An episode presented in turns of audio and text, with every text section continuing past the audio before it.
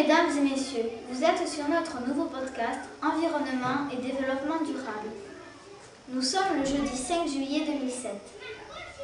Nous allons vous présenter un numéro spécial E R A F, l'agence de l'Aquitaine qui surveille la qualité de notre air. Florence est venue nous voir pour nous parler de pollution et de l'air que l'on respire. La pollution, elle dépend énormément de la météorologie. S'il fait beau, eh ben on va avoir beaucoup d'ozone. Les rayons solaires permettent de créer ce polluant. Et puis quand on a de la pluie, c'est bien pour la pollution parce que ça la diminue. Quand il y a beaucoup de vent, ça permet de transporter les nappes d'ozone qui sont dans l'air.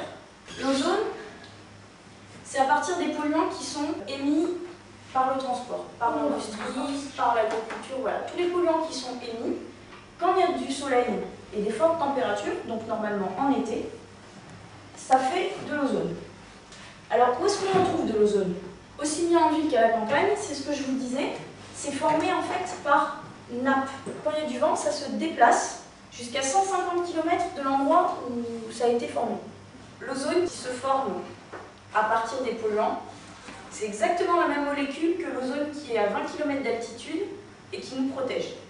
À vingt kilomètres, effectivement, c'est ce qu'on appelle le bon ozone, parce que ça nous protège. Et à notre niveau, c'est vraiment un polluant.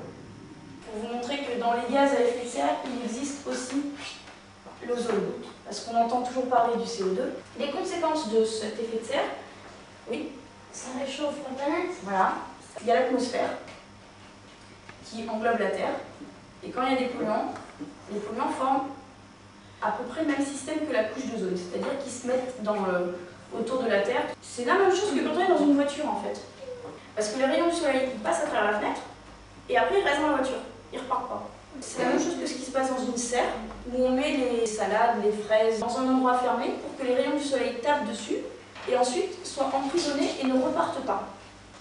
Donc les conséquences de, ce, de cet effet de serre, c'est un réchauffement du climat, c'est une augmentation du nombre de cyclones, c'est la mer qui monte, donc des îles qui vont devenir de plus en plus petites.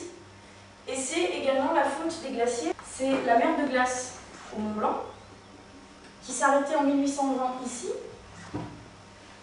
et qui deux cents ans plus tard s'arrête ici. Donc vous voyez que le glacier il a reculé, il est beaucoup plus petit maintenant. Merci de nous avoir écoutés. À la prochaine, au revoir.